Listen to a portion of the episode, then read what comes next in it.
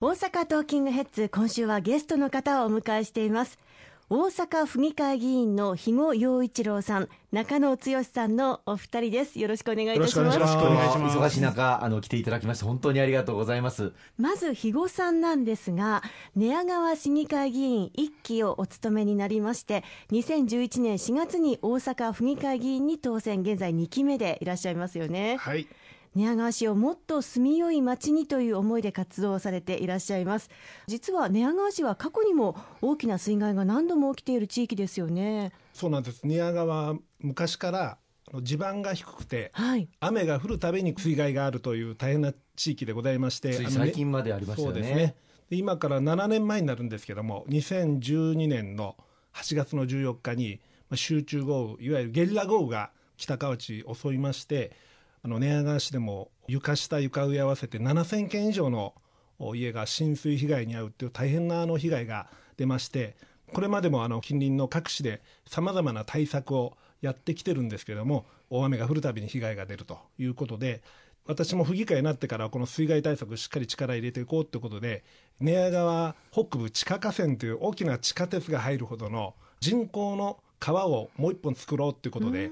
やってまして、はい、それがちょうど2015年の6月末にあの完成をしましてで今ではあの下水道の増補幹線と合わせて大変な雨が降ってもいっぱい貯められるようになりましてそれ以降は雨の被害があの出ていないということで市民の方にも安心というふうに言われております。もともと肥後さんは議員になられる前土木建設関連のあの仕事に従事されていて、ええ、実際にあのそうした災害対応の業務も現場であのやっていた、まあ、そういう経験も生かして、はい、えー、地元寝屋川の安心安全を築いてこられたそういうことですね。そうなんですもうまさにあのシールド工事って言うんですけども、え、それの地盤改良工事のあの現場監督やっておりまして。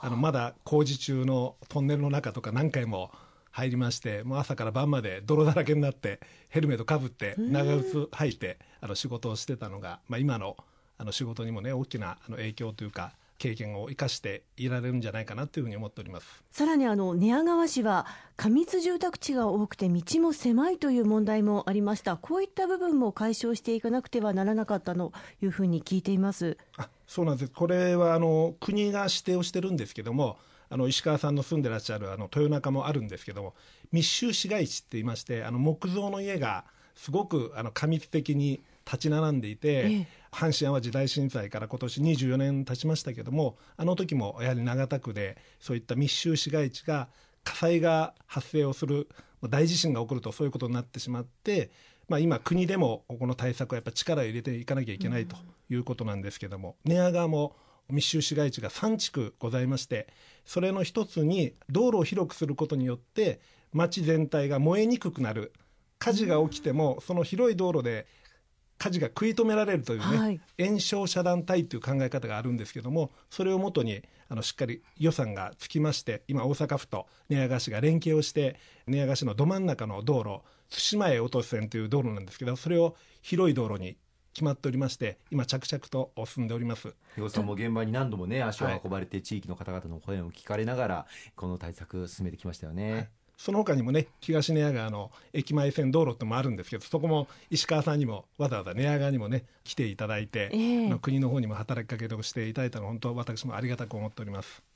そして高齢化が叫ばれて子どもの数が少ないという話も出ていたかと思います。子育てしやすい町にしていくことも重要な取り組みだったんではないでしょうか？そうなんですね。これはもう私も市会議員になってもう12年議員になってなりますけども私も3人の子供を持つ親として、子育て支援の重要性っていうのはすごく感じておりました、まあ、全国的に地方議員の方々が頑張って、子どもさんの医療費の助成を少しでも拡充していこうということでやってきたんですけども今から4年前にも寝屋川市では市民の皆さんにご協力をいただきまして11万6千筆というもう大変な署名を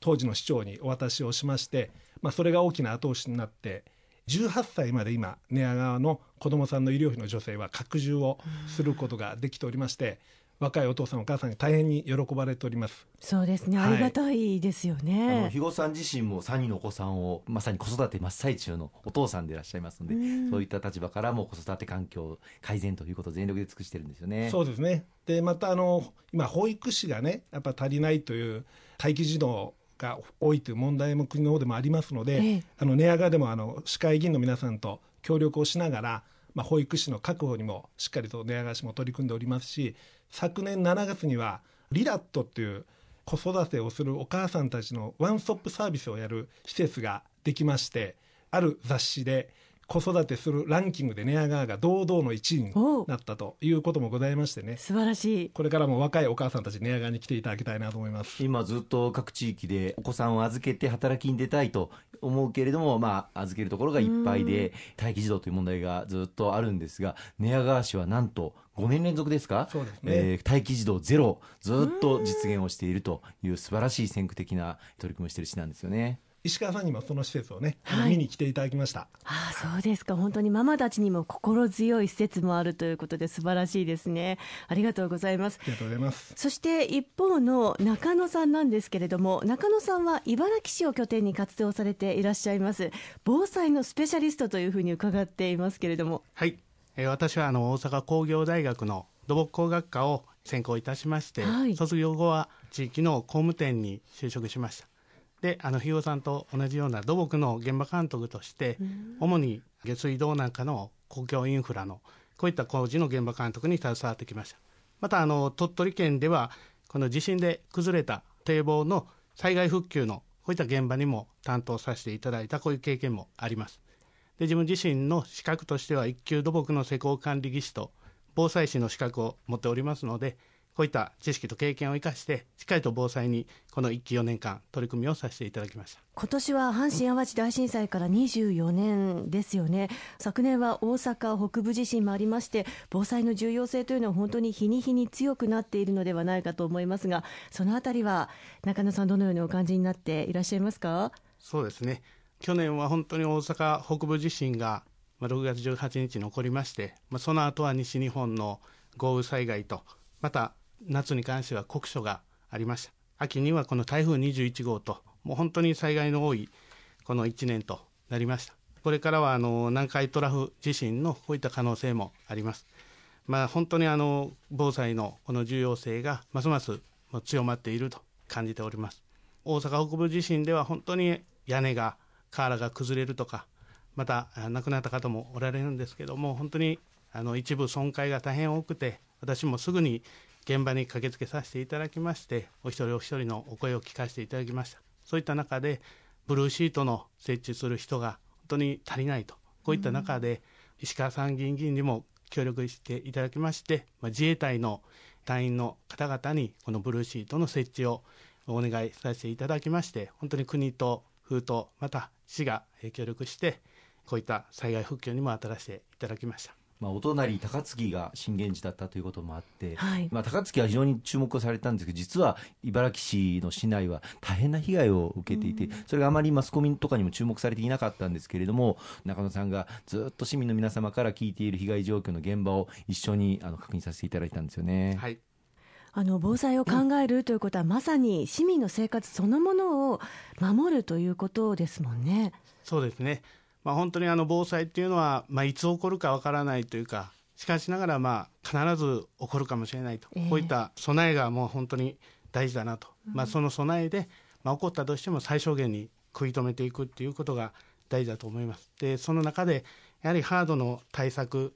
ブロック塀の今回でありましたらこういった補修でありますとかまた避難所こういったところのまあ学校体育館ですね。こういったところに冷房完備をしていく。こういったことを今公明党でも取り組んでおりますがそれとまた合わせて、まあ、各家庭での備蓄品でありますとかまたこの近所での、まあ、つながりの中での避難のこの訓練こういったソフト対策もこれからまあ大変重要であるというふうに思ってます。またあの茨城は愛川という川が流れていますけれども、ええやっぱりこのお水害に対する備えというものもしっかり進めていかなければならない中で、まあ、愛川ダムの建設の推進を中野さん進めてきたりとかあとあのその河川の水位ですね、あの台風あるいは集中ゲリラ豪雨があの起こった時に水位がどうなっているのかということを常時監視できるその河川カメラっていうのも設置されたんですよね。はい、そうです。河川カメラも茨城市では4台設置させていただきまして、今まででしたらこの見に行ったところでですね、はい。まあ、二次被害に遭うというようなあの被害もありました。これは本当にインターネットにでも監視できるようにしまして本当にたくさんの方からもうありがたいと見に行かなくてすぐに水位が分かるということをあのおっしゃっていただきまして本当にこれからもこういったインターネットとかですね新たな媒体通じてしっかりと防災に努めてまいりたいと思っております本当にそういったものがあると安心ですよね。そして将来を考えるということは必然的に子育てしやすいまちづくりになるんじゃないかなと思いますがそのあたりはいかがでしょうか、はい、まあ、どうしてもこの災害というのはあの子育て世代また高齢者障害者の方々が本当に被害に遭ってしまうということになりますのでそういった子どもさんが本当に安心できるような環境を作ることが大事だというふうに思いますので必然的にこの子育てしやすい環境に先ほどありました体育館でありますとか、通学路のブロック塀の補修とかこういったものにつながっていくと思っておりますのでこれからも自分自身の専門性をしっかりと生かして安心安全のまちづくりを作っていきたいというふうに思っております。あとまちづくりという点では茨城はあのサイトの開発が進んでいましてこれも全面的に中野さんが今進めてるんですよね。はいそうですサイトの今新たな東部地域はこの大阪のですね新たな産業用地の